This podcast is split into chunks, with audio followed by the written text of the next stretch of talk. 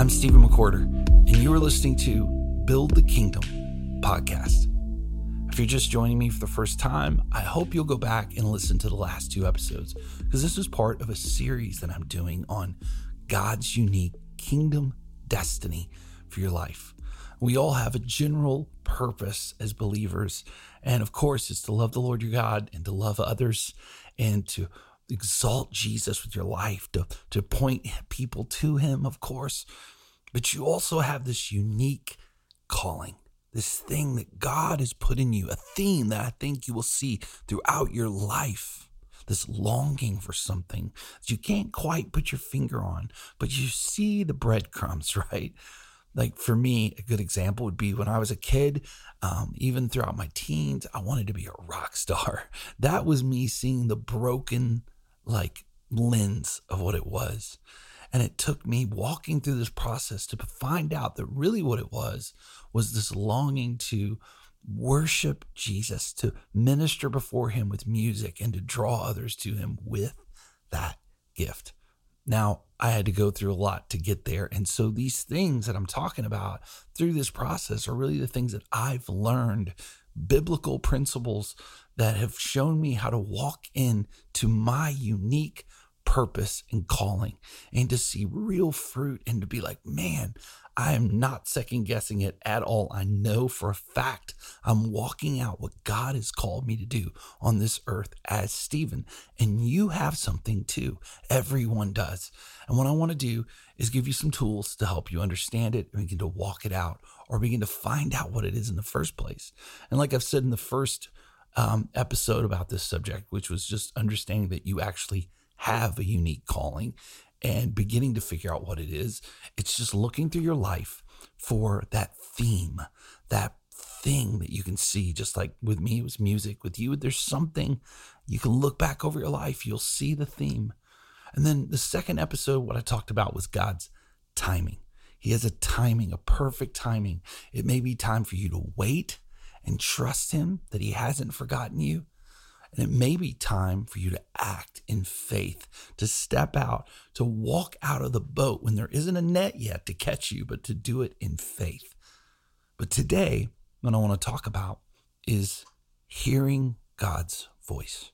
Because really, how can you know His calling for your life and His timing for things if you can't recognize his voice over you know your own thoughts or your, your own voice and things you think you want how do you know it's him well first off let's make something very clear god still speaks and he still wants to speak to you Think about it. God didn't come to earth as a man, Jesus, die on a cross, a gruesome death, then raise from the dead, and then ascend to heaven and return to dwell in us as the Holy Spirit so he can never speak to us ever. That makes zero sense. He still wants to speak to you. He wants to move through your life. He wants you to know his voice because he wants to be in relationship with you. You might think it would be so much better to physically like have Jesus with me throughout my day, telling me, do this, don't do that. But Jesus himself says to his disciples in John 16, 7, I tell you the truth, it is for your good that I am going away. Unless I go away, the counselor will not come to you. But if I go, I will send him to you. Jesus was like, This is way better than me being here physically. I will be in you. We will be one. And when you're one, you're meant to know his voice over other voices. In John 14, 26, Jesus says again, But the counselor, the Holy Spirit, whom the Father will send in my name, will teach you all things, and I will remind you of everything I have said to you. And again, in John 10, when Jesus is making the example of the sheep pen and how his sheep will know his voice over other sheep, he literally says, I will go ahead of them, and my sheep will follow me because they know my voice. They'll never follow a stranger. They'll run away from him because they won't recognize his voice over mine. But it really boils down to one principle spending time with him. Like, how can you know someone really unless you spend time with them? How can you know their voice unless you're around them a lot? Imagine someone calls you that you haven't spoken to in like 10 years. And when you answer the phone, they say, Hey, and you're like, Who is this? Well, it's me, blah, blah, blah.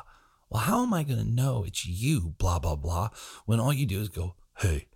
but if my wife calls me and I answer the phone and all she does is go, I'm like, Yes, dear. Right. because I know her voice. We spend almost every day together for over 28 years. I know her really well.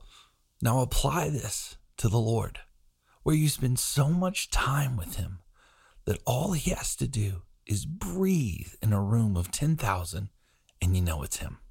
And this comes down to just being with Him all the time, being aware of Him, spending time in His Word, spending time talking with Him in your car as you're doing things, being aware of His presence. Think about Psalm 119, 11. It says, I've hidden your word in my heart that I might not sin against you. I always imagine that I'm like giving the Holy Spirit a library to pull from because his voice will never contradict his word. So I don't want you to get the idea that I'm just like, just start pulling weird stuff out of the air. No, you have to know him to know his voice. You have to know his word to know his voice because he wants to lead you. He wants to lead you into the fullness of life, into his unique calling for your life. You know, there's been a point in my life where this became a real revelation to me the hearing God's voice and letting him lead me. I had been on staff at a church for many years, and this isn't about being on staff or not being on staff. This is just about hearing God's calling. And I felt like I was at this place where I was like, man, something just feels off. And so I started to really push into fasting and getting off and listening and kind of clearing away the noise and spending time in his word so that I could hear his voice, like actually let him lead my life. And what happened was I heard this theme of being a songwriter and stepping into like, you know, being a, a artist in that way. And I thought, man, that's just me being silly. I, I that's irresponsible for me to leave my job for something like that. But the Lord kept making it very clear. So I stepped out in faith. And that was the beginning of me stepping in to the wildest ride of literally like the Lord opened so many doors by me taking leaps of faith with him, by hearing his voice and testing it to see if it was him with his word and with the fruit of the thing. And it was so beautiful up until the point where literally I could not write my story down and say, this is what, you know, will happen with my life. It's impossible. Only God could have written this story. And here I am today, a full time songwriter in Christian music, you know, doing this for a living and walking out my destiny of seeing thousands come to Jesus. I'm writing worship music for, you know, over 12 years or more now. And it's been an absolute beautiful adventure. It's had its ups, it's had its downs. It has not always been easy, but I've known it was Him and I've followed His voice. I've followed His word. I've followed the Spirit the whole way. And I know from experience that there is such beauty and fulfillment in walking out your destiny, your unique thing that God has called you to. So ask Him, Holy Spirit, speak to me put in me a longing to spend so much time with you in your word when no one's watching, spend so much time with you that all you have to do is breathe in a room of 10,000 and I know it's you. Let me pray for you now. Jesus, thank you so much for the person listening.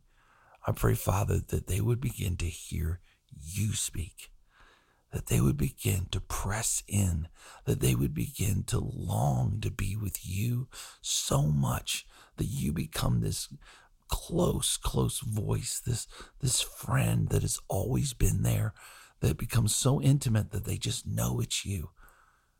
That you would hide your word in them, bury it within them in such a way that it comes out in everything they say, everything they think, everything they do.